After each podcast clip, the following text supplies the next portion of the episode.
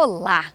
Vamos falar sobre fake news. Muita gente tem falado sobre isso desde a época das eleições, foi comentando sobre fake news e são notícias que aparecem aí nas redes sociais, você fica sabendo, você lê e você acha que realmente aconteceu, mas são notícias falsas, não é a realidade o que realmente aconteceu.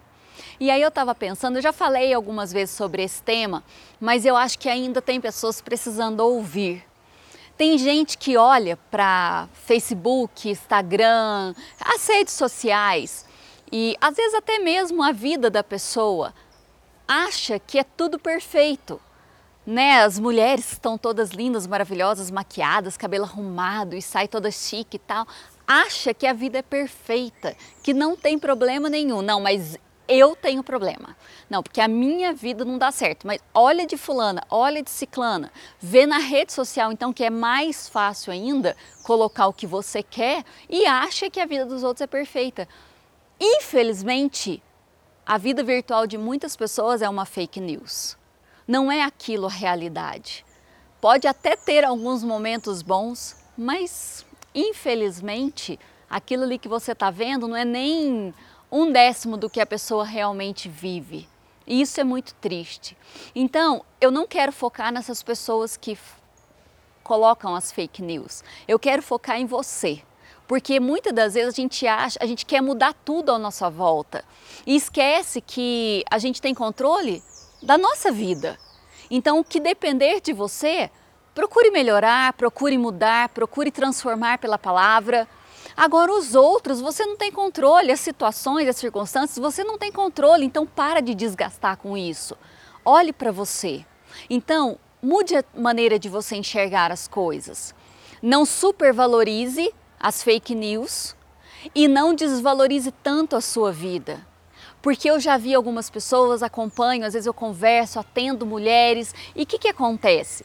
Às vezes já está tão machucada, tão decepcionada, tão desgastada com as situações, e eu entendo completamente que fica difícil enxergar quando Deus começa a agir.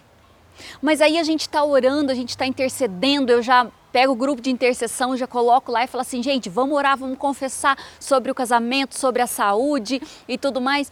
Só que às vezes a pessoa está tão ruim, tão triste naquela realidade dela que ela não enxerga que Deus já começou a agir. As transformações que valem a pena, preste atenção, elas começam de dentro para fora.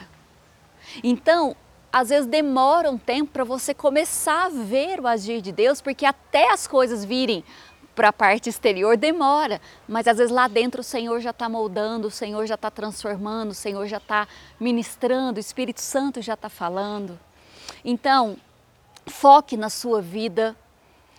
Comece a olhar para as coisas boas que Deus já te deu. Thelma, não tem nada. Não, tem sim, tem sim. Você acordou hoje, você está respirando, você está com saúde.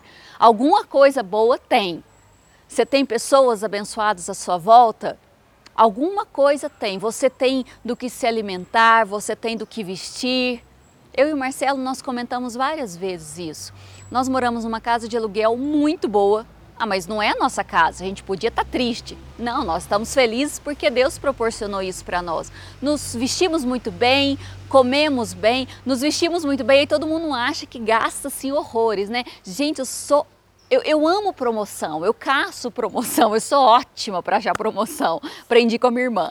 Então, assim, nós aproveitamos muitas, muitos presentes que Deus nos dá. Nós cumprimos com o nosso chamado, nós estamos fazendo aquilo que o Senhor nos chamou para fazer e isso nos realiza, nos motiva, nos faz bem. Então valorize. Eu e ele nós vivemos muito bem, temos um casamento bom. Então assim, olhe para as coisas boas que Deus já te deu e isso vai fazer com que você olhe lá na frente com mais fé e fale: não, eu sei que pode melhorar. Eu sei que Deus é perfeito para fazer muito mais do que eu penso, do que eu imagino e do que eu quero. Creia no Senhor. Claro que não depende só de você. Se é uma questão de casamento, se é uma questão que depende de outra pessoa envolvida, precisa que essa pessoa se disponibilize nas mãos do Senhor para que também faça parte dessa mudança e transformação.